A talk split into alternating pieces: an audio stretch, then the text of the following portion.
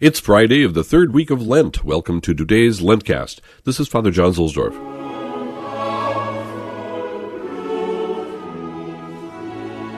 For our Roman pilgrimage today, we gather at the Collect Church, which is St. Mary ad Martyres, otherwise known as the Pantheon. The Pantheon of Marcus Agrippa turned into a Christian church by Boniface IV, who lived in the 7th century. And from there we proceed to San Lorenzo in Lucina, now, we've already visited stations dedicated to this Roman deacon and martyr, which attests to the love of the Roman people for him. The gridiron, or craticula, in which St. Lawrence was burned alive, is preserved here. This church may have been the house of a Roman matron named Lucina, or it was her property.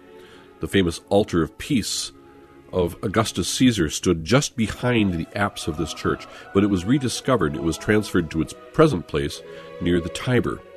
The Gospel, in the traditional form of the Roman Rite, is about the woman at the well. In ancient times, there was a well right here near the church. Also, tradition has it that the Samaritan's woman, the Samaritan woman's name was Photina, related to the Greek word for light, just as Latin lucina means little light. Pope Sixtus III built the first basilica here around 435. He was the pope who also made the mosaics in St. Mary Major. In ancient times, this church was the starting point for the procession on the 25th of April with the singing of the great penitential litany. This went up the Via Flaminia and across the Milvian Bridge and down to St. Peter's for the station mass. The original basilica was damaged in the Norman invasion of 1084. In the 12th century, Paschal II restored the basilica. He added the portico and the beautiful campanile or bell tower and the marvelous cosmatesque floor. It was consecrated on the 26th of May in 1196 by Celestine III, and Paul V entrusted the church to the cleric's regular minor in 1606. In this church, you find what is one of the most beautiful paintings in Rome, the altarpiece, Guido Reni's Crucifixion. He painted it in 1642, just before his death.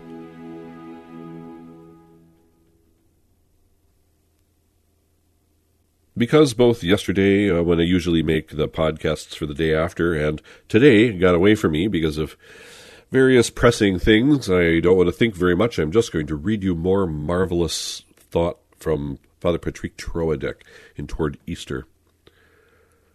One day, when our Lord is very tired and is sitting on the edge of Jacob's well waiting for his disciples, there comes along a Samaritan woman, a heretic. Jesus asks her for a drink of water. The only thing she knows is material water, whereas our Lord is thinking of a water which takes away thirst forever, and which springs up even to eternal life.